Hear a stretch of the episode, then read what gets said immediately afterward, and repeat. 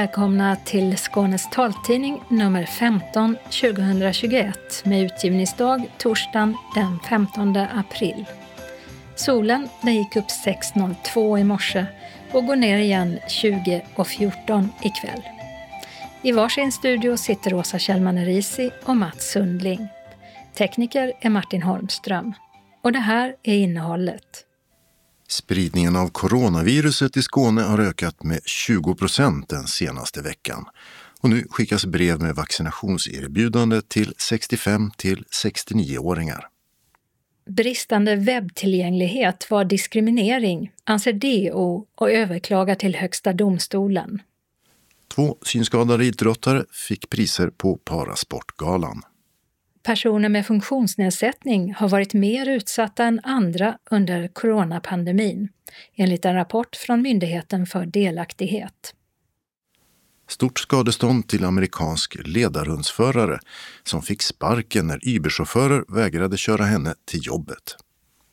En Åhusbo och musikälskare vill fortsätta en tredje period i SRF Skånes styrelse för att arbeta med bland annat rehabiliterings och arbetsmarknadsfrågor. En veteran som vill göra comeback och engagera yngre kandiderar till SRF Skånes styrelse.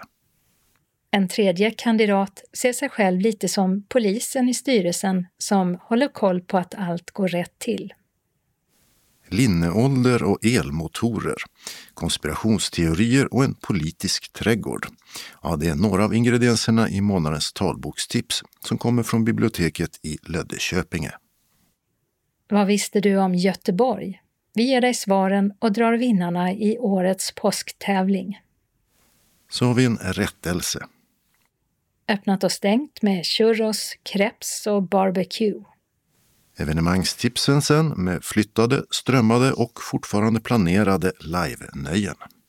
Kalendern med skiddrottning och drakdödare. Anslagstavlan är idag gemensam för hela Skåne med regionala och lokala meddelanden samt ändringar i kollektivtrafiken. Och allra sist redaktionsrutan. Och först ska det handla om coronaviruset. Smittspridningen i Skåne har ökat med 20 procent den senaste veckan. Och i ett pressmeddelande från Region Skåne säger smittskyddsläkare Eva Melander för att begränsa denna smittspridning krävs att vi fortsatt strikt håller oss till de restriktioner som gäller och undviker nya nära kontakter. Antalet rapporterade fall ökade med drygt 20 procent från vecka 13 till vecka 14. Från 3 300 till drygt 4 000 positiva fall. Och även andelen positiva bland de som provtar sig har ökat. Och ökningen den ser man i hela Skåne och i alla åldrar, utom hos de allra äldsta. Och det är fortsatt få nya fall bland äldre på särskilda boenden. Men i förra veckan så blev det känt att fem personer smittats av covid-19 på ett äldreboende i Svedala, trots att fyra var fullvaccinerade. Senare avled tre av de äldre. Hur smittan kom in på boendet är oklart och en utredning om händelsen pågår. Vaccinationerna fortsätter och i början av veckan så var det nästan 184 000 skåningar som fått en första dos vaccin, medan drygt 78 000 var fullvaccinerade. Och I början av den här veckan skickades informationsbrev med erbjudande om vaccinering ut till de skåningar som är 65 till 69 år och breven de skickas ut i omgångar under veckan för att minska trycket på tidsbokningen. Och där finns också information om hur man bokar vaccinationstid genom att logga in i e-tjänsterna på 1177.se.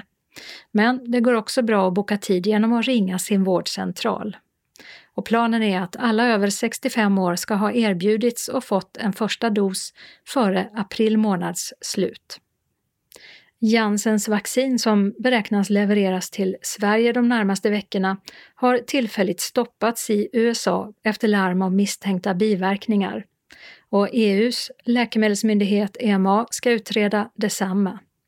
Och Folkhälsomyndigheten i Sverige kommer inom några dagar med besked om hur de ska göra. Diskrimineringsombudsmannen DO överklagar en dom i hovrätten till Högsta domstolen. Den gäller om bristande tillgänglighet hos Försäkringskassan ska ses som ett brott mot diskrimineringslagen. Vi håller inte med hovrätten. Vi menar att det fanns bindande krav på tillgänglighet. Så vi begär prövningstillstånd hos Högsta domstolen. Det säger DOs pressansvarige Claes Lundstedt till taltidningen. Fallet rör en synskadad kvinna som under 2015 och 2016 inte kunde anmäla vård av sjukt barn på Försäkringskassans nya webbplats. Hemsidan var otillgänglig för den som använde dator med skärmläsningsprogram. Hon fick också höra att det inte gick att använda blanketter med punktskrift. DO vann först i tingsrätten som menar att Försäkringskassan inte gjort tillräckligt och att den bristande tillgängligheten var ett brott mot diskrimineringslagen. Den domen överklagades av bägge parter och för en månad sedan kom hovrätten fram till att Försäkringskassan visserligen hade underlåtit att göra det som krävdes, men att det inte var diskriminering enligt lagarna och förordningarna som gällde då. Hovrätten menade också att det inte var skäligt att kräva att Försäkringskassan skulle göra webbtjänsterna tillgängliga eftersom åtgärdandet av felen inte var enkelt. DO menar å sin sida att statliga myndigheter har ett särskilt ansvar för att vara tillgängliga. Och de vill ha ett prejudikat på att FN-konventionen om rättigheter för personer med funktionsnedsättning ska ses som en rättskälla som man är skyldig att följa. Och de har nu alltså begärt att Högsta domstolen tar upp fallet och ger en vägledande dom i det här och liknande fall. Nu är det upp till HD att besluta om de meddelar ett så kallat prövningstillstånd. Två synskadade idrottare fick pris på Parasportgalan som hölls digitalt i måndags kväll. Med skånske goalballstjärnan Fatmir Seremeti som en av de två programledarna. Simmaren Maja Reichard fick utmärkelsen Jubileets förebild. Under sin aktiva tid i bassängerna bärgade hon mängder av medaljer och världsrekord, med guld från Paralympics London 2012 som det finaste. I Rio 2016 stod hon för 40 procent av den svenska medaljskörden och efter hon la ner elitkarriären för två år sedan har hon fortsatt engagera sig i parasporten. Bland annat som de aktivas representant i det paralympiska utskottet. Och skidåkaren Sebastian Modin fick priset Jubileets manlige idrottare som Sveriges främste vinterparalympier i modern tid med mängder av medaljer från mästerskap och världskupper på meritlistan så siktar han mot sitt fjärde Paralympics i Peking nästa år. Och eftersom coronan ställt in alla tävlingar det senaste året var det insatserna under de fem år galan funnits som prisades den här gången. Personer med funktionsnedsättning har varit extra utsatta under coronapandemin. Det visar en rapport från Myndigheten för delaktighet. De har tittat på några olika områden. Arbetsmarknad, digitalisering, utbildning samt vård, stöd och tillgång till välfärdstjänster. Och rapporten ger en mörk bild av läget. Malin Ekman Aldén är generaldirektör för myndigheten den här pandemin den har ju såklart fått otroliga konsekvenser för alla och hela samhället men att eh, det blir också väldigt tydligt att, att verkligen vissa grupper har både varit lite osynliggjorda tycker jag men också har drabbats särskilt hårt på många olika sätt. Och vilka grupper är det som har drabbats eh, speciellt hårt menar du? Refererar till rapporten så finns det ju många olika saker men en sak är ju såklart alla människor som eh, lever med en funktionsnedsättning eller en kronisk sjukdom så, där de inte liksom vet och kan få information om hur den påverkar risken för att bli allvarligt sjuk och den liksom ångest och rädsla det har skapat och, och svårighet att nu under mer än ett år liksom förhålla sig till olika rekommendationer och så att man blir väldigt isolerad och, och faktiskt inte riktigt vet vad man ska göra. Det är ju en sak. Sen är det såklart också att eh, det är väldigt anmärkningsvärt att vissa grupper av personer på grund av sin funktionsnedsättning inte heller har fått tillräckligt mycket information eh, kring pandemin, sånt som man kunde förväntat sig. Utan att det har varit ganska stora informationsluckor både kring smittspridning och varför saker är som de är och rekommendationer och allt vad det nu har varit. Så det är en annan sak. Sen är det ju också så att eh, tillgängligheten har ju brustit. Det har ju såklart gjort det jättesvårt att till exempel få kontakt med vården om man blir sjuk eller boka en testning eller vad det nu kan vara. Så det är många liksom olika saker tänker jag. Och när det gäller då speciellt eh, de som har en synnedsättning, eh, vad har den inneburit där? Vi har inte tittat explicit på olika grupper sådär men jag tänker och det vi har hört, vi har gjort många intervjuer, det är ju till exempel att det har varit svårt att få tillgång till grundläggande stöd man behöver som till exempel ledsagning eller kan ju också ha påverkat andra stöd som hemtjänst och så som många har jättestort behov av på grund av, då av att det har varit restriktioner och man ska hålla socialt avstånd. Och eh, det har också blivit säkert krångligare på många sätt när man ska handla och så eftersom eh, många affärer har börjat använda väldigt mycket sån här eh, egenskanning och så för att minska smittrisken. Och sen vet jag att det har varit nästan omöjligt, åtminstone i vissa regioner, att boka test när man behöver. Och det har också varit jättesvårt att komma fram på telefon. Och det har blivit lite så här rundgång, man ringer och så säger de, nej gå in på 1177 och så funkar inte det. Och och det är säkert så också för en del personer som helt enkelt är ovana att använda digitala verktyg så har det blivit jättetrassligt och så. Så jag tror att det är lite olika saker. Sådana saker som ledsagning och så, vad har hänt där när det gäller personer med synnedsättning?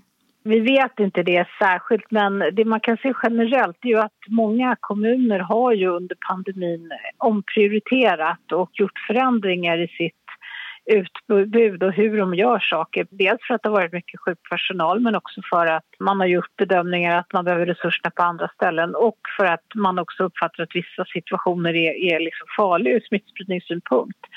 Och det är klart att alla tjänster som handlar om, om att vara nära en annan människa, det gäller ju ledsagning och det gäller även till exempel personer med dövblindhet att man eh, har också behov av ledsagning och tolk har, har varit mycket svårare att få tillgång till.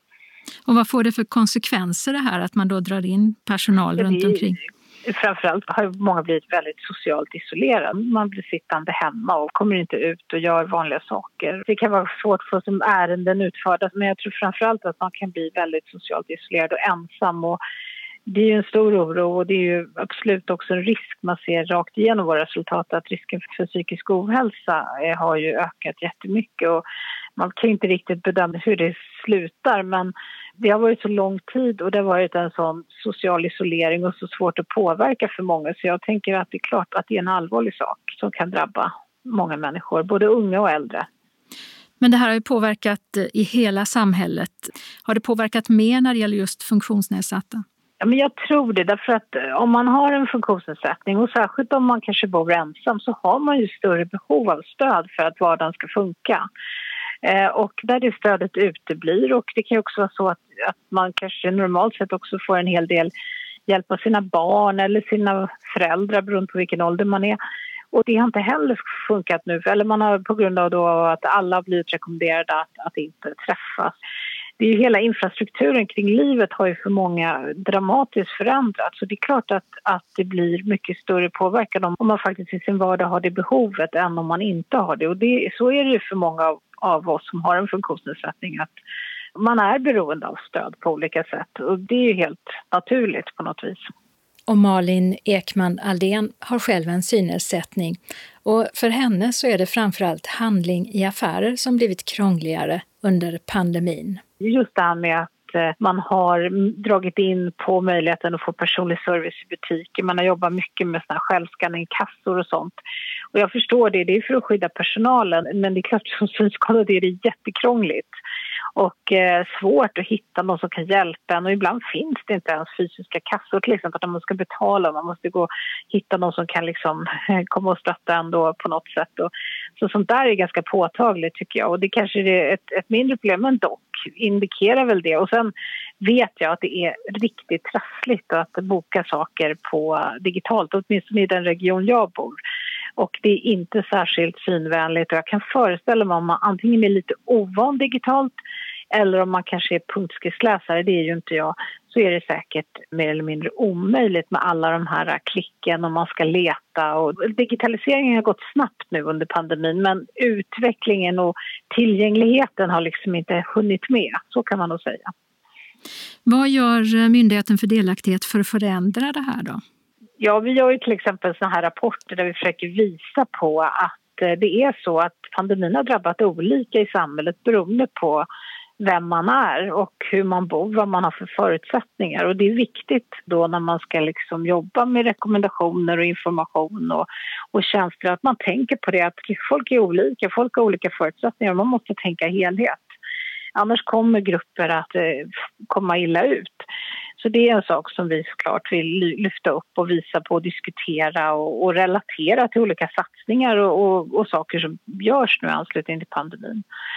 Sen har vi också ganska mycket fokus nu på att följa de långsiktigare konsekvenserna. För det här är ju det vi är mitt i nu med smittspridning och eh, vaccinationer som vi är inne i nu och så. Men det kommer ju en fortsättning och vi ser ju redan ganska dramatiska samhällsförändringar. Långtidsarbetslösheten går upp fort. Det kommer att vara en stor vårdskuld. Det är mycket som har ställts in och prioriterats ner och det kommer säkert vara en form av omsorgsskuld också och så vidare. Och det här är ju centralt att säkerställa Eh, personer med funktionsnedsättning inte trycks längre bak i kön eller kommer sämre ut i det som kommer att följa. Så det försöker vi också följa och visa på när vi ser saker. Det sa Myndigheten för delaktighets generaldirektör Malin Ekman Aldén. Under detta år har MFD i sin verksamhetsplan skrivit in som ett prioriterat område att följa konsekvenserna av coronapandemin. Reporter var Åsa Kjellman Erisi. En amerikansk skiljedomstol har tillerkänt en blind kvinna i San Francisco-området 1,1 miljoner dollar, omkring 8,5 miljoner svenska kronor, för diskriminering. Den som ska betala är det amerikanska IT och transportföretaget Uber, vars förare vid åtminstone 14 tillfällen vägrat låta kvinnan resa med sin ledarhund och andra gånger behandlat henne nedlåtande.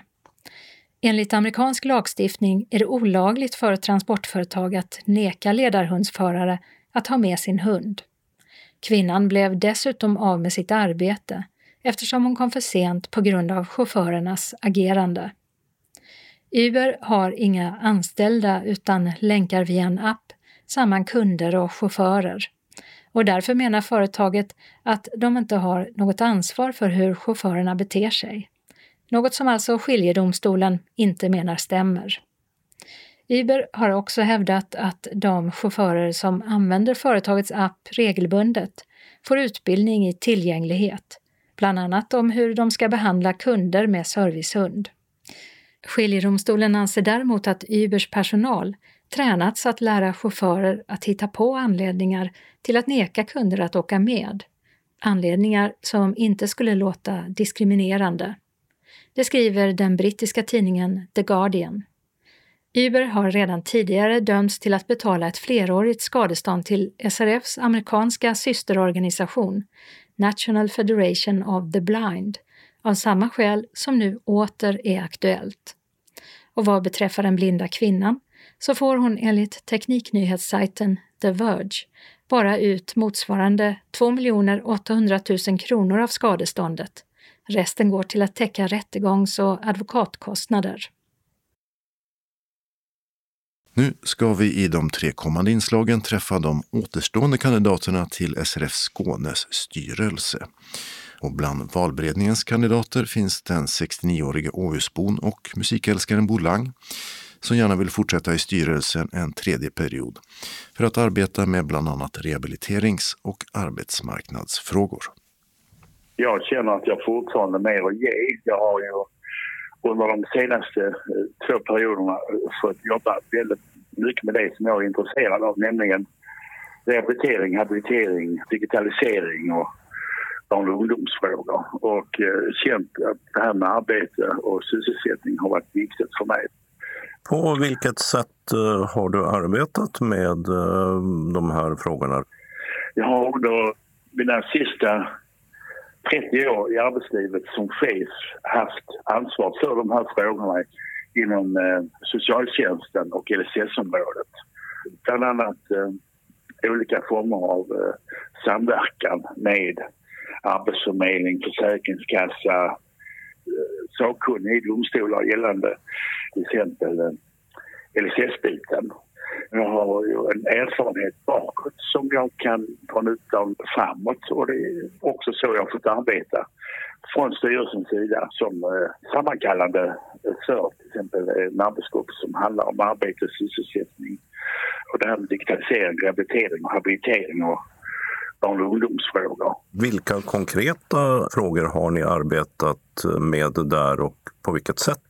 Jag har suttit i olika råd för funktionsnedsatta eh, centralt då i regionen gällande då eh, de problem som vi har som inte ser och eh, träffar då alltså regionstyrelsepolitiker och också samverkat med Arbetsförmedlingen och även synenheter och så vidare. Bland annat om hjälpmedel och vår syn på rehabilitering och habilitering. Kanske på sikt få in större möjlighet för oss som är ser att komma till eh, kompetenta synenheter i Skåne. Kanske till och med drivna av oss själva. Ja, det har ju varit en fråga som SRF har drivit. Var står du där när det gäller hur SRF ska samarbeta konkret med eh, synenheten? Ja, det är ju jag tillsammans med några andra från styrelsen och ombudsmannen som har sammankallat de här mötena för att diskutera hur vi ser på sydenheternas möjligheter att ge oss rätt stöd och rätt hjälpmedel. Och där kan man väl säga att det är inte alltid att det har fungerat så som vi har velat att det skulle. Så därför har jag tillsammans med några till i styrelsen skrivit en motion till förbundet gällande det här med att kanske också i privat drift få igång de här frågorna i eh, Skånelänet. Du blev blind ungefär i 40-årsåldern och hade en yrkeskarriär innan dess och fortsatte att jobba sedan. Vad är det hos dig som gör att du kunde gå vidare när livet bjöd på den här funktionsförändringen? Eftersom min nedsatta syn har varit progredierande från födseln i och med en kuvösskada så kan man säga att jag har vant mig vid att eh, hantera att vara synskadad och sedan bli blind eh, under längre tid. Jag har eh, därmed aldrig behövt använda mig på något sätt av några stödfunktioner i mitt arbete förutom då att jag har haft bra digitaliserad arbetsplats med möjlighet till datastöd och så vidare och också var mer påläst än de flesta när det gäller olika reformer och förändringar inom lagstiftningen för personer med, med funktionsnedsättning. Har jag förstått det rätt att du eh, framhåller dialog med myndighetsrepresentanter framför att eh, konfrontera och peka vad de har gjort för fel? Jag tror det är det viktigaste sättet att arbeta rent pedagogiskt. Att man inte gräver ner sig i någon skyttegrav utan har en, en öppen dialog och eh, man visar var man står och också respekterar de eh, myndighetspersoner som presenterar sitt sätt att se på det. Men att vi ändå aldrig ger oss utan vi visar på hur vi vill ha det och eh, man inte går för lågt ner i tjänstemannaorganisationen när man vill ha en förändring utan man får kanske också tänka där att det kanske är en nivå att diskutera och då får man kanske gå högre upp i organisationen. Vad är viktigt att eh, jobba med eh, under den period som står framför dig om du blir fortsatt vald? Blir jag fortsatt vald kommer jag fortsätta arbeta med den inriktningen som jag har haft tidigare. Se till så att eh, fler kommer i arbete, att man får det stöd man behöver när det gäller olika former av eh, möjlighet att ta del av information, eh, digitaliseringen, att man får en bättre dialog till de kommuner som inte har en lokalförening. Det är ju den enskilde medlemmen ute i verksamheten som är den viktigaste delen för distriktet att arbeta för. Pandemin har påverkat eh, väldigt mycket bristen på kontakter, att man träffas mindre. Men vad är din bild av hur har det sett ut under det här året? Nu blir fler och fler insatta i det här sättet att arbeta i Teams, en digitaliserad form av möte. Vi utbildar ju folk hela tiden i detta, hur det här ska kunna fungera. Men eh, självklart, när allting är som det ska så kan ju allting fungera på ett sätt som är mer normaliserat. Men vi gör vad vi kan för att hantera det här, den här pandemin och eh, folk som sitter isolerade har också möjlighet att, att ta kontakt med mig eller någon annan i styrelsen för att få ett sådant stöd. Och där eh, syftar Bolang på den möjlighet SRF har att betala för ledsagning, bland annat till de som är isolerade och inte får ledsagning på annat sätt. Hur ser då hans egen pandemifritid ut? Jag är fortfarande väldigt intresserad av att lyssna på musik och laga mat och hantera mycket i hemmet. Och eh, eftersom jag också eh, har barn och barnbarn och eh, att träffa dem, det är också viktigt för mig. Men, men man tar hänsyn till det här med att hålla avstånd. Det sa Bo Lang i Åhus, som alltså åter kandiderar till en plats i SRF Skånes styrelse.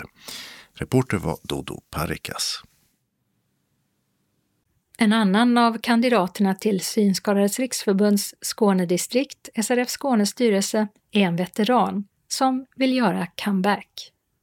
Jag heter Jonny Ekström, kommer ursprungligen från Nynäshamn och eh, flyttade till Skåne 1973 till Malmö då. Där bodde jag i 17 år och har väl flyttat runt lite grann, bott i Skurup och lite överallt. Men just nu så bor jag i Ystad där jag har bott sedan ja, 2005 och trivs alldeles utmärkt i Ystad, det är en fin stad.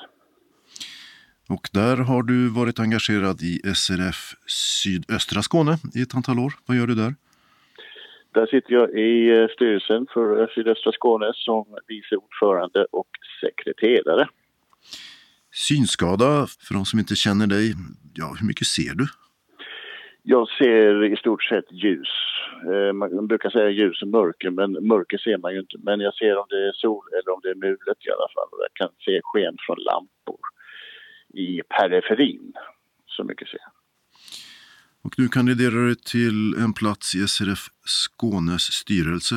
Varför ställer du upp? Ja, jag fick frågan om jag hade lust att ställa upp och kandidera och då sa jag ja. Jag har ju faktiskt suttit i distriktsstyrelsen en gång tidigare på tidigt 90-tal då jag hade hand om familjeverksamheten bland annat. Jag har suttit med i Unga synskadade styrelse på 80-talet, tidigt 80-tal och så jag är ju van föreningsmänniska och tycker att jag kanske har någonting att erbjuda.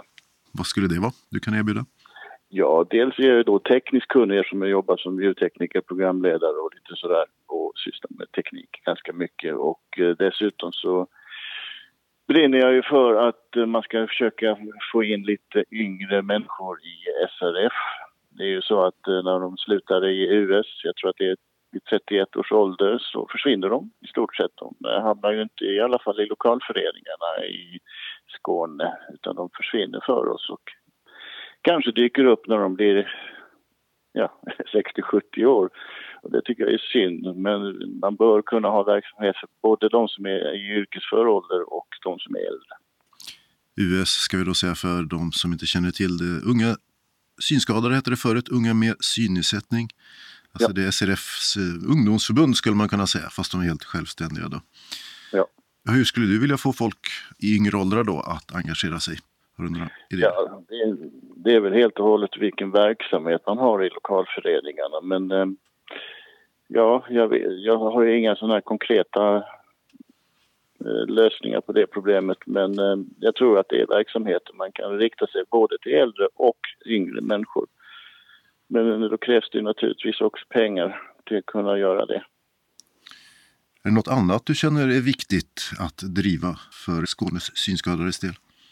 Ja, det är ju naturligtvis det gamla vanliga då med, med bland annat rehabilitering och våra rättigheter som eh, beskärs överallt. Det är olika utbildnings och rehabiliteringsmöjligheter och, och, och sådana här saker som det beskärs hela tiden och det som vi en gång har kämpat till oss det försvinner mer och mer och, eller begränsas så att eh, vi inte kan leva det liv som vi, vi, vi vill göra. Alltså vi vill leva ett normalt liv som alla andra. Men eh, det blir svårare och svårare att göra det. Det är ju färdtjänsten bland annat som där folk inte får, eh, får tillgång till färdtjänst som blir sittande hemma istället och har svårt att ta sig till saker och ting. Och jag hörde en siffra här att det, eh, det har sjunkit med 25 procent när det gäller färdtjänsttillstånd i hela Sverige sedan lagen 1998. Och det är ju illa. Du nämnde kurser. Du har eh, hållit i alla fall eh, iPhone-kurser och liknande. Har vi haft meddelanden från dig om i anslagstavlan här i Skånes taltidning. Är det några liknande kurser du efterlyser för andra? Ja, det är iPhone-kurser och det är datakurs. Det kan ju vara sånt, matlagningskurser. Det är många som inte tror att de kan laga mat när de tappar sin syn och, och sådär. Men det finns massor med hjälpmedel och tips och råd man kan göra. Ja, det finns massor med saker egentligen. Mm. Eh, och sen har du redan idag ett uppdrag i SRF Skåne, om jag förstått rätt. Vad är det? Jag sitter med i arbetsgruppen för sport och hälsa där vi just nu håller på med ett projekt inom SRF för att få synskadade att börja spela golf. Och senare kommer också att bli ett arvsfondsprojekt som startar förhoppningsvis till hösten som kommer att pågå i tre år eller något sånt. Så det jobbar vi med. Dessutom så försöker vi anordna lite när det handlar om hälsa dietister och lite annat sådär, träning och så. Vi försöker ordna till det, men det är ju lite svårt idag i pandemin. Golf. Du har varit med i Skånes taltidning en gång för länge sedan som just golfspelare. Du skulle till VM.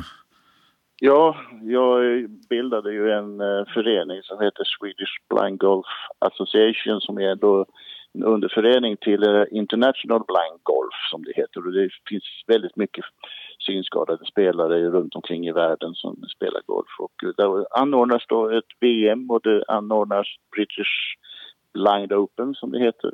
Och där var jag med 2006 i Japan, VM där och spelade då.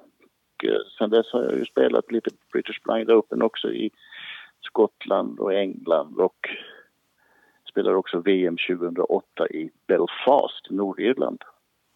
Hur gick det? Ja, jag kom inte sist brukar jag säga, men runt 30 om man tänker att det var 50 pers som var med. Så ja, runt 30 där kom det. Någonstans i mitten av toppskiktet i hela världen? Skulle man kunna ja, säga. typ ungefär ja.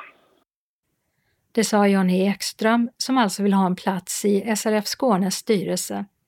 Valet till den sker på årsmötet nu på lördag. Reporter var Mats Sundling. En annan av valberedningens kandidater till SRF Skånes styrelse är den sedan två år tillbaka pensionerade revisorn 67-årige Anders Modell som bor i Eslöv. Och så här presenterar han sig själv. Jag sitter sedan fyra år tillbaka i distriktsstyrelsen där jag är kassör. Jag är gravt synskadad sedan en ja, 15-20 år tillbaka kanske och har ledarhund. Och det här att du ställer upp till eh, val till styrelsen, hur kommer det sig? Jag tycker väl att det är stimulerande att vara i den här styrelsen. Det finns mycket att göra. Det finns arbetsuppgifter där som passar mig och den bakgrund och den erfarenhet jag har från mitt gamla jobb och så vidare. Så att, eh, jag tror att jag kan tillföra föreningen en del och vill gärna göra det. Och hur ser du din roll i styrelsen? Vilken är den? Jag brukar väl tycka att min roll är kanske att eh, jag kan säga, hålla i styrelsen men se till att de beslut och de idéer man har inom styrelsen som det all välvilja vill då kanske för medlemmarnas bästa att de faktiskt också ryms inom ramen för både lagstiftningar och våra stadgar och våra ekonomiska resurser och så vidare. Så jag, det är kanske lite polis ibland i styrelsen och säger stopp, stopp, det måste vi först faktiskt se om man kan göra på det här sättet eller inte. Även om det är en bra idé så kanske det ändå inte liksom fungerar av något annat skäl och så vidare. Så det är väl där jag kommer in och Jobba med våra ekonomiska frågor som är en utmaning i sig för vi har väldigt stora ambitioner. Vi vill göra mycket, vi gör mycket saker men vi har ju begränsat med intäkter egentligen och det är en svår balansgång det där så det är mycket det jag jobbar med också. Din bakgrund är ju som revisor och det har man mycket nytta av förmodar jag i styrelsen. Ja, det tror jag väl absolut att jag har. Dels är det ju naturligtvis, handlar ju väldigt mycket trots allt i botten om ekonomiska frågor och eh, jag har ju med den bakgrunden, jag har också väldigt lång erfarenhet av olika typer av arbeten i styrelser och i organisationer överhuvudtaget när det gäller legala frågor och så vidare så att eh, jag kan ta med mig. Så att absolut är det så. När det gäller eh, frågor som eh, SRF-distriktet ska driva och så, vilka tycker du är viktigast just nu att SRF eh, Skåne driver? Det är många frågor som är viktiga naturligtvis, men jag själv, som jag vet att när jag blev synskadad, då var det visserligen inte i Skåne utan uppe i Västerbotten, men jag tror att problemen är ändå ganska lika. Det var att jag tycker att man som nysynskadad som vuxen fick väldigt dålig information från samhället och egentligen var det väl då syncentralen, synenheten, som man visserligen fick kontakt med men där jag kände att det var väldigt mycket man inte förstod efteråt och har fått liksom lära sig själv efteråt och ta reda på vilka eventuella förmåner som finns och så vidare och vilka hjälpmedel som fanns var det knappt man fick reda på heller. Och, och där tror jag att det finns väldigt mycket att göra, att ta hand om, och nysynskadade framförallt och lotsa dem i, i hjälpmedel och det kan vara bidrag och vad det nu kan vara för någonting överhuvudtaget och det stöd man kan få. Där känner jag att det finns mycket kvar att jobba på. Vi jobbar ju hårt mot synligheten nu så att vi får se. Jag tror att det kommer att bli bättre och bättre. Är det något speciellt du tänker på som du verkligen hade velat eh, ha reda på när du blev synskadad för eh, 15-20 år sedan? Ja, så spontant kan jag komma på två frågor. Det var, man vet, innan man är synskadad så vet man naturligtvis väldigt lite om det här. Eh, någonting som jag aldrig fick reda på, som tog mig många, många år att få fram, det var att man kunde läsa dagstidningen som taltidning. Det talade de minsann aldrig om. Utan det var mer en slump att jag fick reda på det genom en svåger som var journalist på, på Västerbottens-Kuriren i det fallet. Då. Eh, det var det ena. Sen fick jag efter ännu längre tid av en ännu större slump reda på att man var berättigad till handikappersättning. Det hade ingen talat om för mig och eftersom ingen hade talat om det hade jag heller inte kunnat ansöka om det. Så jag räknade väl ut sen någon gång att det var åtminstone 150 000 kronor som jag inte hade fått. Och försökte sen försöka få ut retroaktivt men det gick inget vidare kan jag säga.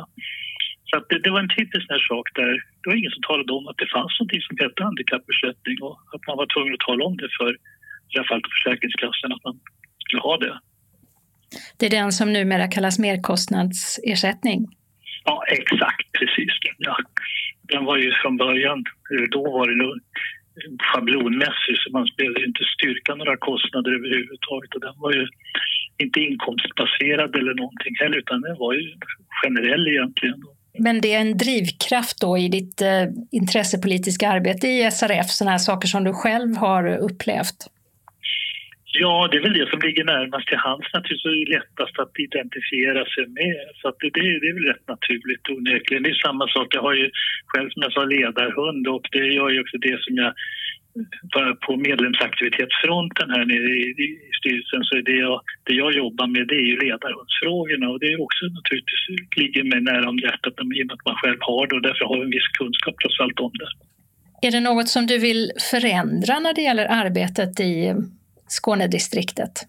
Jag tycker att styrelsearbetet fungerar bra och eh, de arbetsgrupper vi har har rätt inriktning och rätt bemanning. Och det enda problemet som jag ser det vi har som jag skulle vilja ändra på, men det går ju inte att ändra på på ett enkelt sätt, är att vi skulle behöva mera pengar in i verksamheten.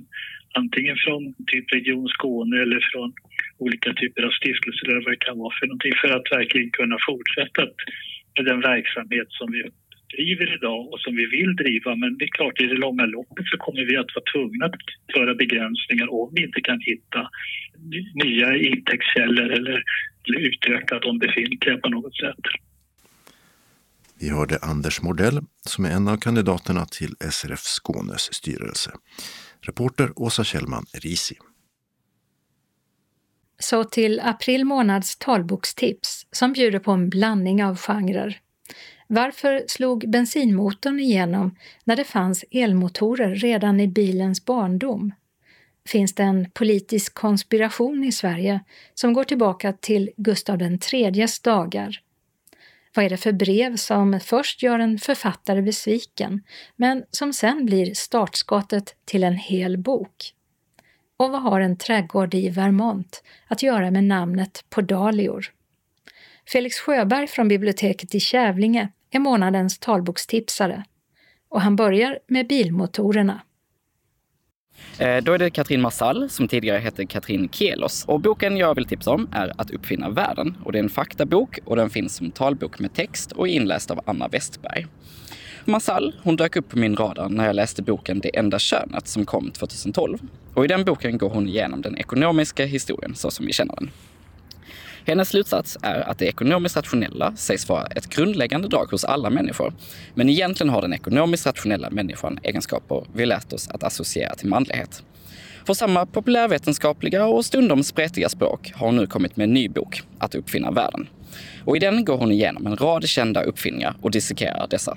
Till exempel visar hon på hur det faktum att bensinmotorn blev den rådande normen över elmotorer faktiskt handlar om kön.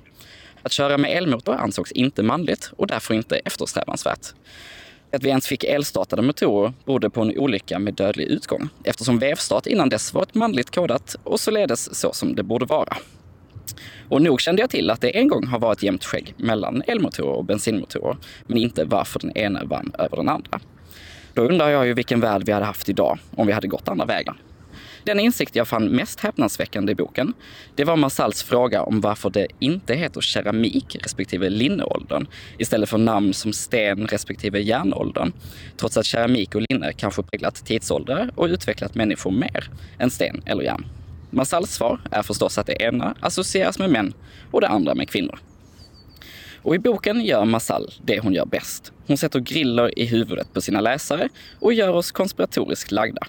Vilka fler förgivettagna så kallade sanningar finns det som vi inte har genomskådat? Vilka fler käppar i samhällets hjul sätter våra föreställningar om manligt respektive kvinnligt?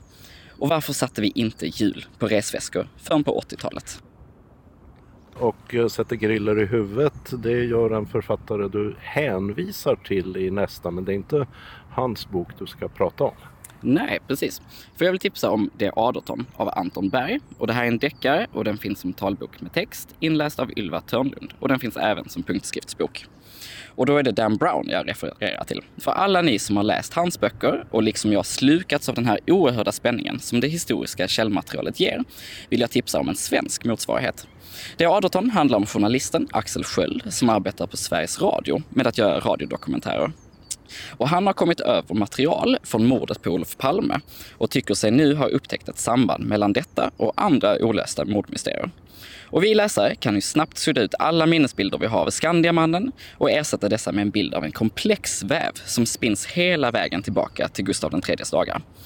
Titeln anspelar på Svenska Akademin, men sällskapet som åsyftas har mörkare rötter än så. Axel Sköld hamnar mitt i en hisnande skattjakt med livet som insats och adrenalinnivån är hög genom hela boken. Och det som gör att jag fascineras så, både av Dan Browns berättelser och The Aderton, är den obefintliga skiljelinjen mellan fakta och fiktion.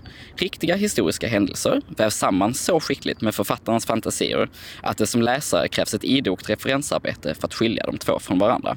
Om jag nu skulle vilja det. Uppföljaren kommer under våren, så den som vill följa Axel Sköld gör bäst i att börja läsa genast. Och du byter eh, genre fullständigt en gång till. Det stämmer, för nu vill jag tipsa om En port till havet av Khaled Al-Esmail. Talbok med text, men den är under produktion och beräknas vara färdig den 20 april. Och boken inleds med en scen i en lägenhet någonstans i Sverige. Författaren väntar febrigt på posten eftersom han hoppas att det efterlängtade brevet ska komma. Det är från Migrationsverket som säger att han ska få stanna. Och bara detta låter ju som en gripande historia värd att läsa. Men brevet som väl tränger igenom brevinkastet är inte ett myndighetsbrev, utan något annat. Det är från pseudonymen Damaskusbög och han vill berätta sin historia. När författarens besvikelse väl lagt sig över att det inte var Migrationsverkets brev som kom den gången heller, vaknar istället berättarviljan. Damaskusbög är inte den enda homosexuella mannen med rötter i Mellanöstern som vill berätta sin historia. Och i slutänden består boken av nio olika berättelser och nio olika öden. Och vi får följa med i olika årtionden i olika länder. Vi får läsa om fristäder där homosexuella män kan andas ut och känna sig trygga. Fast det visar sig att det kanske inte gäller alla, utan att det även där finns hierarkier som gör livet lättare för vissa än för andra. Vi får följa med i den arabiska vårens frigörelse som visade sig bli en arabisk höst. Och vi får höra hur Daesh, alltså IS, gjorde liv som redan var svåra att leva helt omöjliga. Men är det här en brevroman byggd på verkliga brev eller eh, är det en ren skönlitterär bok? Eh, det är en eh, brevroman, eller intervjuroman får man väl säga, för han har intervjuat personer. Och sen blir det spänning igen. Vargasommar av Hans Rosenfeldt och den finns som talbok med text inläst av Åke Lindgren. Och Hans Rosenfeldt har tidigare skrivit en serie deckare tillsammans med Mikael Hjort. Men det som fick mig att plocka upp den här boken, det är att han har skrivit manuset till tv-serien Bron. En serie med mer spänning än jag någonsin tidigare upplevt. Och jag kan ju säga att jag inte blev besviken när jag äntligen fick tag i boken. Varje sommar öppnar med en förgiftad varg som vid en undersökning visar sig ha osmälta människodelar i magsäcken. Och utifrån det rullas en invecklad mordhistoria upp som har sin upprinnelse i en drogaffär som verkar ha gått rysligt snett. Personligen kan jag känna mig väldigt ointresserad av att läsa om droger och den typen av kriminalitet. Men den inställningen går inte att applicera på den här boken. Huvudperson är Hanna Wester, polis i Haparanda, som får fallet med den förgiftade vargen på sitt bord. Det visar sig dock ganska snabbt att hon inte är den enda som letar efter mördaren. För det var ju inte vargen som hade ihjäl människan. Westers motståndare, en rysk drogbaron såklart. Vem skulle annars kunna vara en värdig motståndare? Klyschigt kanske, men inte desto mindre spännande. I boken får vi möta ett stort galleri av karaktärer, men Rosenfeldt gör det så skickligt att det inte blir rörigt för det. Det märks att han är van vid att skriva ett manus för tv eftersom hela boken spelas upp likt en film. Otroligt spännande bok som alla Nordic Noir-älskare bara måste läsa. Och nu höll jag på att säga att jaha, och så byter vi en gång till, för det gör vi verkligen. Därifrån går du till eh, trädgårdar. Närmare bestämt boken om min trädgård av Jamaica Kincaid. Och det här är en faktabok, essä eller memoar. Läsaren avgör. Men den finns som talbok med text inläst av Kina Hermansson. Och boken är, som ni kanske förstod, svårplacerad utifrån genre. Kincaid blandar matinformation om trädgårdar, växter och odling med sitt livs historia. Och kanske är de här så tätt sammanknutna för författaren att det inte gick att skilja på för henne. På vårt bibliotek står den under trädgårdsskötsel, men personligen läste jag den nog varken som en trädgårdsbok eller som en memoar, utan snarare som en kritisk kommentar till kolonialism.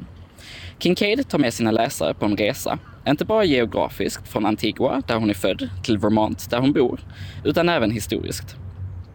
Vi får ta del av europeiska så kallade utforskare som satte sina namn på plantor. Plantor som redan hade namn. Namn som vi idag har glömt bort. Vem kommer till exempel ihåg vad dahlior hette innan svensken Jonas Dahl förärades en växt i sitt namn?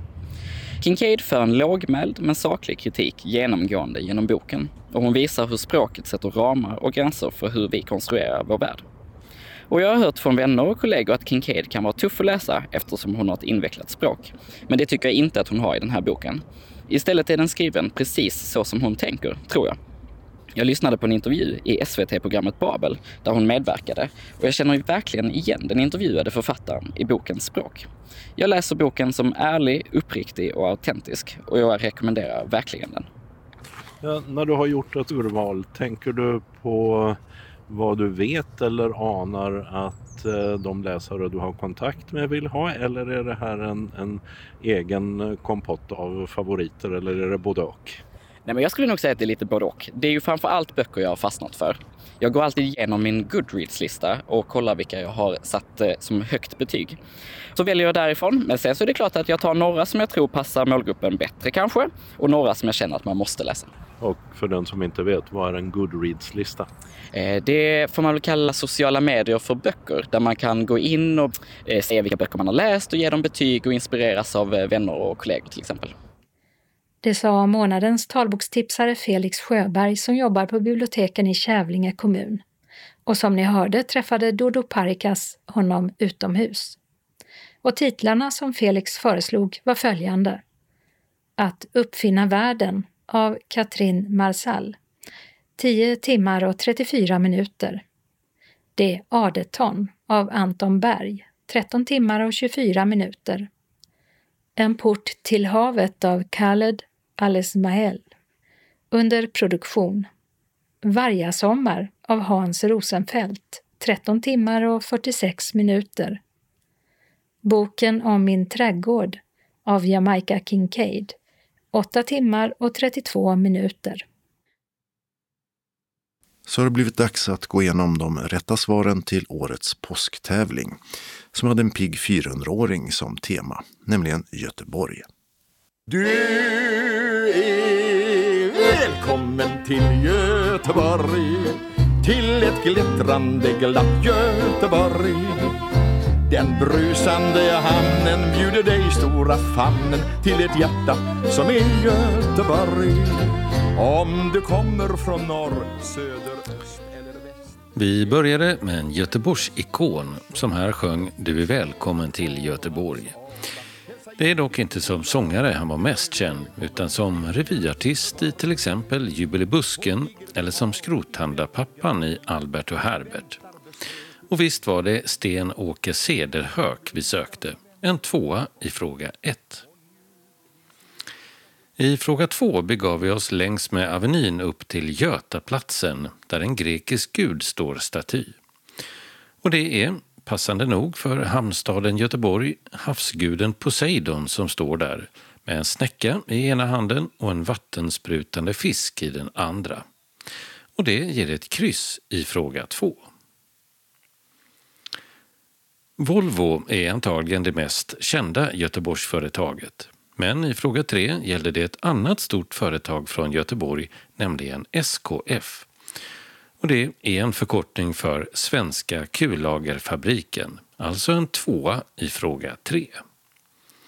Bolaget bildades 1907 och den första stora uppfinningen var det flerradiga självreglerande radialkullagret med sfärisk form på ytterringens löpbana.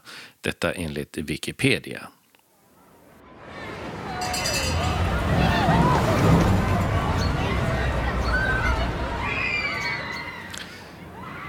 Fråga 4 handlar om nöjesparken som snart fyller 100 år.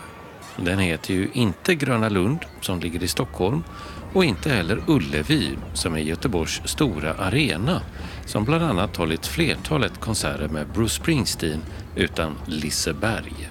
En etta i fråga 4. Den femte frågan handlar om Sveriges femte största ö. Och det är Hisingen, där bland annat Volvos fabriker och Eriksbergskranen finns.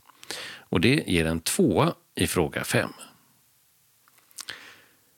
Sen hörde vi ett klassiskt radioreferat. Ingemar går fram, Floyd försöker en vänster mot kropp, men Ingemar rasar bara runt, ner på golvet.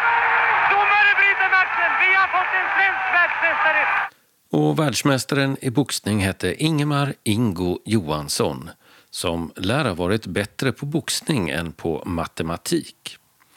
En historia om honom handlar om att han, efter att ha blivit erbjuden en femtedel av intäkterna för en boxningsskala, lär ha sagt nej, nej, får jag inte en åttondel så får det vara. Rätt svar i fråga 6 var alltså en tvåa. Fråga 7 handlar om ett speciellt hus med en fisk och skaldjursmarknad inuti.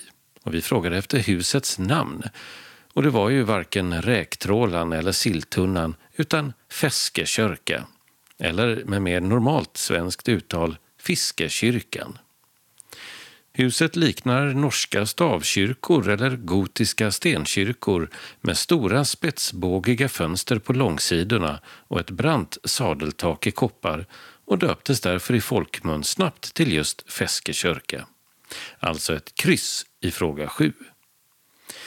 Och vid ett par tillfällen har faktiskt huset fungerat som kyrka vid vigslar.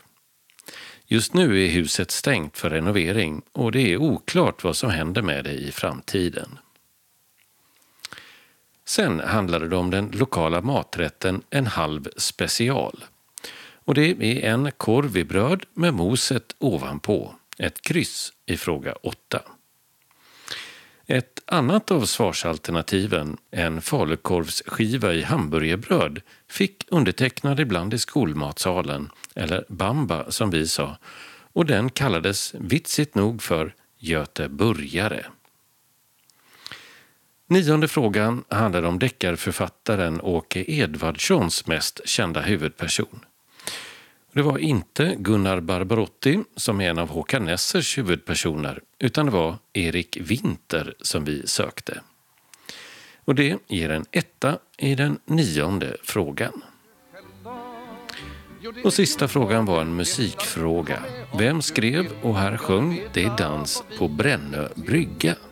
Det är dans på Brännö brygga En gammal och kär tradition fullt med publik och trevlig musik Ja, vad var en vals utan dragspelets ton och en dans på Brännö brygga Och rätt svar var inte Evert Taube, även om han också skrivit ett antal visor om Göteborgs skärgård. Utan den vi sökte var ju Lasse Dahlqvist, som även skrivit klassiker som O'boy, O'boy om engelska flottan som siktats vid Vinga. Rätt svar på sista frågan är alltså en etta. Och det ger följande rätta rad. 2, kryss 2. 1, 2, 2. Kryss, kryss 1 och en etta. Vi tar raden en gång till. 2, kryss 2. 1, 2, 2 kryss, kryss, ett och en etta. Det var tio frågor och svar om Göteborg och därmed är det dags att kora en lycklig vinnare. Eftersom det är flera som lyckats pricka in alla rätt så får lotten avgöra vem som tar äran och första priset. Som en ljudbok eller musik-CD i normalprisklassen. Då sträcker vi ner handen bland lapparna, bland de som skickat in dem. Första priset går till Rune Ljunggren i Hässleholm. Stort grattis till dig! Vi passar också på att lotta ut en ljudbok eller musik-CD till och den här gången drar vi bland alla de som skickat in, oavsett rätta svar. Och det andra priset går till Lennart Germundsson i Helsingborg. Grattis till dig med! Och som avslutning lottar vi ut en T-tröja eller mugg med Skånes taltidnings fina logotyp på. Och den går till Rolf och Kristin Berglund i Malmö. Grattis! Och grattis till alla som vann och tack till alla som var med och tävlade. Tävlingsredaktör var Martin Holmström. Och vi har en rättelse. 12-åriga Lili Ann Rosberg är en ovanligt ung ledarhundsförare men inte som påstods i reportaget förra veckan yngst någonsin i Sverige. Det finns exempel på en yngre barn som föräldrar köpt en ledarhund till. Med en åttaårig skånsk pojke som den yngsta ledarhundsföraren vi nu hört talas om. Vi tackar uppmärksamma läsare för upplysningen. Öppnat och stängt. I Knislinge har vårdcentralen byggt ut och fått nya lokaler för barnavårdscentral och en tillfällig vaccinationsmottagning. Adressen är Paulsväg 2. I Tomelilla har en ny mötesplats för möten och skapande, Livsverket, invigts på Skolgatan 6. Här kommer att erbjudas många olika aktiviteter som till exempel massage och olika föreläsningar. I Ystad har Café Byvägen öppnat på Stora Östergatan 7. Sedan tidigare finns Byvägen även i Sankt Olof. I Vollsjö har Kräperiet Byn öppnat i före detta Hembageriet vid torget. Restaurangen erbjuder även takeaway. I Nyhamns läge har barbecue-stället Holy Smoke öppnat för säsongen med bland annat revben och burgare på menyn. Och förstås bara fyra personer per bord. Allt enligt coronarestriktionerna. Krapperups kyrkoväg 116 är adressen. På torget i Bromölla finns numera två serveringsvagnar eller food trucks. En med spanska churros, alltså söta friterade bakverk, och en med ungerska langos, friterade de med, men som ofta äts som varmrätt med bland annat ost och gräddfil. Dessutom har kommunen utökat antalet platser för torghandlare. Evenemangstipsen med flyttade, strömmade och fortfarande planerade live-nöjen alltså. Komikerparet Anders och Måns skulle turnerat under först våren och sen hösten förra året. Och sen nu i vår med sin show Så funkar det, där de liksom i podden svarar på publikfrågor som Kan din katt få dig att bli en sämre bilförare? Men coronan har ju skjutit upp föreställningarna och nu en gång till. Nu till hösten 2021. Eller ställa in föreställningar helt, som den på Ystad teater den 21 april och den i Kulturhuset i Hässleholm den 23 april. Teatern respektive Ticketmaster återköper biljetterna dit. Föreställningen på Kulturkvarteret i Kristianstad den 22 april är flyttad till den 23 oktober klockan 20. De på Stadsteatern i Lund den 1 och 2 maj är flyttade till den 7 november i höst klockan 15.30 respektive 19. På alla ställena gäller köpta biljetter även till nästa föreställning och fler biljetter och svar på frågor finns hos respektive försäljningsställe. Malmö Opera hoppades kunna genomföra världspremiären på Circus Days and Nights live med publik den 29 maj. Men alla föreställningar i denna cirkusopera med Cirkus Cirkör och musik av Philip Glass kommer nu att livestreamas på nätet istället. Och den 11 juni är föreställningen syntolkad. Den föreställningen börjar klockan 19 och håller på i två och en halv timme, likt de andra. Biljetterna kostar 100 kronor och den som prenumererar på vårt nöjesmail får en länk till Operans hemsida där man får veta mer. Malmö Opera nås också på telefon 040 20.85.00, där man ska kunna svara på frågor om till exempel hur strömmandet går till. Sofiero i Helsingborg har flyttat på några av sommarens planerade konserter ett år framåt till nästa sommar. Lars Winnerbäck som skulle spelat nu i juli kommer nu istället den 8 juli 2022. The Arks besök på sin återföreningsturné får ni vänta till den 28 juli 2022 och den amerikanska gruppen Toto ska nu komma först den 10 augusti 2022. Köpta biljetter gäller och nya till de datumen säljs för den som vill ha något att se fram emot riktigt länge. Humorkalaset med ett antal kända komiker har däremot ställt in föreställningen på Sofiero den 23 juli helt. Sålda biljetter återköpes. Medan eh, till exempel Thomas Ledin fortfarande tänkt att spela på Sofiero han den 2 juli och de andra aviserade konserterna i sommar ska också de, i talande stund i alla fall, bli av som planerat. Livekonserter med populära artister lockar krogen Black Barn i Nyhamnsläge med nu i sommar. På plats med publik hoppas de på. Om konserterna blir uppskjutna ska biljetterna gälla till det nya datumet. Countrypopstjärnan Jill Johnson spelar söndagen den 25 juli och måndag den 26. Uno Svenningsson, känd för låtar som Under ytan, spelar söndag den 8 augusti. Och Jakob Hellman, som är aktuell med sitt nya och första album sedan genombrottet för 30 år sedan, spelar söndag den 15 augusti. Alla fyra konserterna ska börja klockan 19.30 om allt går som det ska och biljetter för 495 kronor säljs av Ticketmaster. Black Barn i Nyhamnsläge har adressen Krapperups kyrkoväg 116 och telefonnumret 042 773 03. Mera biljettinformation. Sofiero har telefonnumret 042 10 25 00. Ticketmaster 077 170 70 70. Och Ystads teater har 0411 577 199. Kalendern för vecka 16 börjar med måndag den 19 april då Olaus och Ola har namnsdag. Tisdag den 20 april firar vi alla Amalia och Amelie. Apropå den senaste tidens uppblossande våld på Nordirland kan nämnas att den här dagen 1974 dödades den 1000 personer efter fem år med The Troubles, det vill säga den väpnade konflikten mellan brittisk lojala protestanter och katoliker som ville se Nordirland förenas med Irland. Och innan den här konflikten tog slut 1998 skördades över 3500 liv.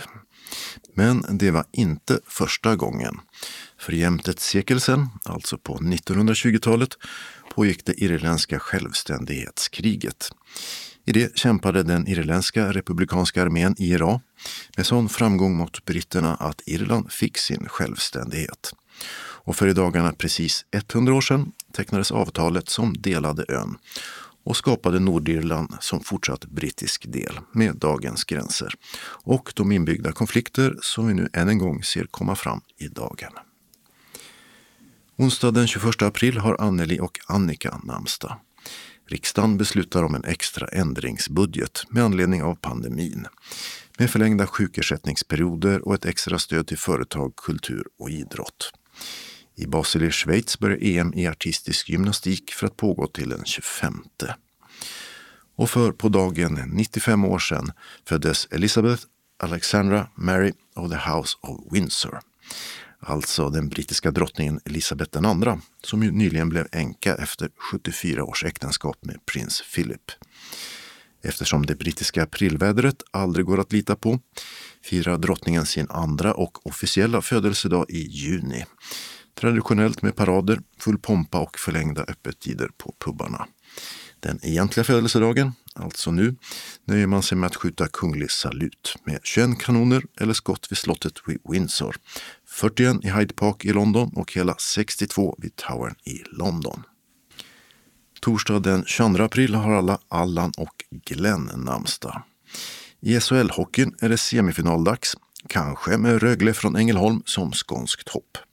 Laget spelar nu kvartsfinal och vann i helgen sin första slutspelsseger någonsin. Men eftersom det är ishockey är det många matcher som ska spelas innan det är klart om de går vidare. I äldre almanackor var detta Albertina-dagen som i norra Sverige betydde att björnen kom ut ur sitt ide. Och så var det en lämplig dag att så sina ärtor. Om man nu inte var av skolan att Markusdagen var den rätta. Då fick sådden vänta tre dagar till. Fredag den 23 april är det namnsdag för alla Georg och Göran. Sankt Göran, eller Saint George, var som bekant den romerske soldaten som blev kristen, dräpte en drake och sen dog som martyr detta datum år 303. I den ortodoxa och katolska kristenheten är han ett stort namn, liksom för scoutrörelsen. Och så är Sankt Göran skyddshelgon för England och såklart Georgien, som bägge har Georgskorset i sina flaggor. Alltså ett rött kors mot vit botten. Lördag den 24 april har Vega namnsdag. I Gävle spelas finalerna innebandy för både damer och herrar i en match vardera. Samtidigt börjar SM i orienteringens sprintdistans i Norrtälje. Söndag den 25 april är det parlamentsval i Albanien och frågan är om socialistpartiet och premiärministern Edi Rama får fortsätta styra landet som de gjort i åtta år. Både regeringen och oppositionen vill att landet ska gå med i EU, men korruption och politiskt våld fortsätter att vara ett hinder för det. Det är också världsmalariadagen. Den instiftades av Världshälsoorganisationen WHO för att bekämpa sjukdomen som sprids av mygg och varje år smittar 200 miljoner människor. Och 700 000 av dem dör, de flesta barn under fem år. Och det är inte en siffra som minskat utan snarare ökat de senaste åren. Anja Persson är en av de riktigt stora i svensk alpins skidåkningshistoria. Med 13 VM-medaljer, 6 från OS och en lång radda världscupsegrar i alla discipliner. Efter karriärens slut 2012 har hon varit expertkommentator i tv. Och nu fyller Anna Persson 40 år. Namnsdag denna söndag, det har Marcus. Den regionala anslagstavlan börjar med eh, föreningen Motion och idrott för synskadade MIS i Göteborg som bjuder in till workshop med den nya iPhone-appen Vision och motion som gör det lättare att motionera på egen hand. Detta söndagen den 2 maj. Vi träffas utanför FIFs lokaler vid Pildammsvägen 26 i Malmö under en timme i grupper om cirka fyra till sex personer. Du kan ta med dig en ledsagare och har du ingen men önskar en så skriv det i anmälan.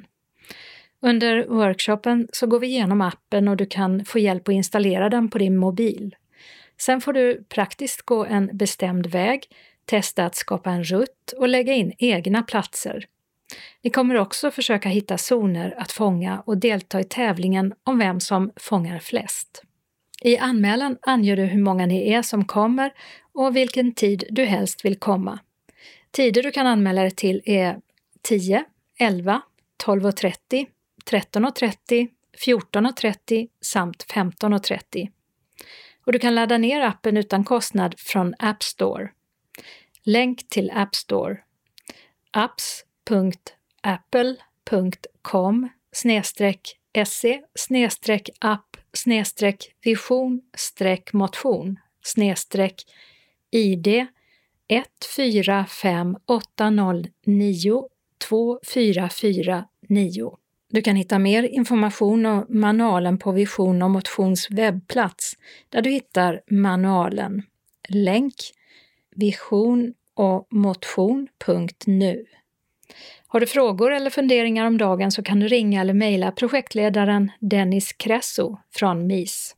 Telefon 0706 148 146 E-post denise.kresso missgbg.se och Kresso stavas med ett C i början och två S. Varmt välkommen! Sen en inbjudan från SRF Skåne som bjuder in alla medlemmar i lokalföreningarna till en utbildning i föreningskunskap. Har du någon gång känt att du skulle vilja engagera dig mer i din lokalförening men känner dig osäker på hur det fungerar? Då tycker vi att du ska gå denna utbildning. Hur är en förening uppbyggd? Vad innebär det att sitta i en styrelse? Vilka olika poster finns i styrelsen och vad gör de? Vad är stadgar och vad ska de innehålla? Utbildningen leds av Kerstin Nilsson och Kim Gran från ABF i Skåne. De kommer att föreläsa och det finns självklart också möjlighet att ställa frågor och diskutera med varandra. Utbildningen sker söndagen den 9 maj mellan klockan 10 till 15 med lunchpaus klockan 12 till 13. På grund av coronapandemin så genomförs den digitalt via Microsoft Teams, en app som du kan ladda ner i din dator eller smartphone. Det går även bra att ringa in till mötet via en vanlig telefon. Instruktioner kommer i samband med bekräftelsen efter anmälan. Du anmäler dig till SRF Skånes kansli på telefon 040-777 75 eller via e-post srfskane srfskane.se senast den 23 april. Första anmälningsdag är den 12 april. Vi behöver ditt namn, din e-postadress och ditt telefonnummer i samband med anmälan. Har du några frågor så kan du kontakta Per-Arne Andersson på telefon 0720 55 35 65 eller via e-post per.arne.andersson srf.nu. Välkomna hälsar SRF Skånes styrelse. Och den lokala delen av anslagstavlan är idag gemensam för hela Skåne och börjar med ett meddelande från SRF Malmö Svedala. Välkommen till föreningen på tjejträff torsdagen den 6 maj. Tina från Seniorshoppen är tillbaka för att visa och berätta om våren och sommarens mode. Du kan handla kläderna kontant med kort eller med inbetalningskort och du kan prova kläderna i lugn och ro. På grund av corona så kommer vi att dela upp träffen på tre och grupper med max sex deltagare. Det är viktigt att vi håller avstånd. Grupp 1 klockan 10 till 12.30 med lättare förtäring för 30 kronor. Grupp 2 klockan 13.30 till 16 med förtäring för 50 kronor. Och grupp 3 klockan 17 med förtäring för 50 kronor. Drycker är till självkostnadspris. Mat och dryck betalas kontant på plats eller med Swish 1230 778050. Välkommen att anmäla dig på telefon 040-25 05 40 eller e-post info srfmalmo.se senast torsdagen den 29 april klockan 12. Glöm inte att berätta om du har allergier och eller särskild kost. Hjärtligt välkomna hälsar styrelsen. SRF Malmö Svedala har också en inbjudan till att lyssna på fågelsång. Hej alla morgonpigga naturälskare! Tänk att få komma ut en tidig morgon och lyssna till fågelsång och samtidigt bli guidad av en som kan tala om vilka fåglar som hörs och kan berätta om dessa. Hade inte det varit härligt? Precis detta kommer att äga rum söndagen den 23 maj klockan 8. Vi kommer att vara i Pildammsparken och vandra bland bokarna runt tallriken. Vi möts vid Roskildevägen 35 eftersom det då är nära in till tallriken. Vår guide heter Erik Hirschfeldt som är fågelskådare och kan det mesta om fåglar att guida oss runt i fåglarnas värld. Är du intresserad av att vara med så är första dagen att anmäla sig tisdagen den 27 april klockan 9 till föreningens kansli på telefon 040 25 05 40. Och sista anmälningsdag är den 12 maj. Antalet deltagare är begränsat så först till kvarn gäller. Det är viktigt att säga till om du behöver ledsagare. Har du några frågor kring arrangemanget kan du ringa till Rolf Berglund som du når på telefon 070 54 79 729. Välkommen önskar styrelsen. SRF Ringsjöbygden har ett meddelande till sina medlemmar. Nu har vi haft årsmöte som telefonmöte och då beslöts bland annat att vi ska försöka få igång vår verksamhet efter coronapandemin. En träff vid Trollsjön i Eslöv i maj eller juni är ett förslag. Och därför behöver vi veta om intresse finns hos medlemmarna eller ni har andra förslag. Hör gärna av er till Birgitta på telefon 0413 54 13 33 eller 070 550 32 61. Vi har två tillfälliga ändringar i busstrafiken och de gäller Malmö. På Bergsgatan har en omfattande trafikomläggning inletts som påverkar busstrafiken för linje 34, 100, 130, 131, 132, 134, 138, 142, 146, 148, 150, 151, 169, 171, 174 och Skåneexpressen 8. Det ska anläggas farthinder i två etapper och nu gäller det den första etappen i södergående riktning som håller på fram till den 7 maj. Under den första etappen stängs Bergsgatan för genomfart i södergående riktning mellan korsningarna med Amiralsgatan och Spångatan. Och följande hållplatser stängs. Stadshuset, läge A och I, Barkgatan, läge A, Möllevångstorget, läge A, hållplats Södervärn, läge B och C, hållplats Spångatan, läge A. För mer information om ersättningshållplatser så kan man ringa Skånetrafikens kundtjänst 0771 77 77 77. På grund av ett vatten och avloppsarbete stängs Lönngatan i Malmö mellan korsningen med Nobelvägen och Lantmannagatan för genomfart från den 19 april klockan 9 till den 3 maj klockan 15. Och det här påverkar linje 35 eftersom hållplats Rolfsgatan läge A och B stängs. Resande mot Toftängen Kvarnby hänvisas till hållplats Sofielund läge C, cirka 300 meter framåt i bussens färdriktning på Lönngatan och för resande med linje 35 mot Gustav Adolfs torg hänvisas till hållplats Sofielund, läge D, som i David, cirka 300 meter bakåt motsatt bussens färdriktning på Lönngatan. Det var allt för Skånes taltidning för den här gången. Vi är tillbaka med ett nytt nummer nästa torsdag den 22 april. Skånes taltidning ges ut av Region Skånes psykiatri och habiliteringsförvaltning. Ansvarig utgivare är Martin Holmström. Postadress Jörgen Ankersgatan 12, 211 45 Malmö. Telefon 040-673 0970. E-post Skanes taltidning snabela skane.se och hemsida skanestaltidning.se. Vi hörs igen. Hej då!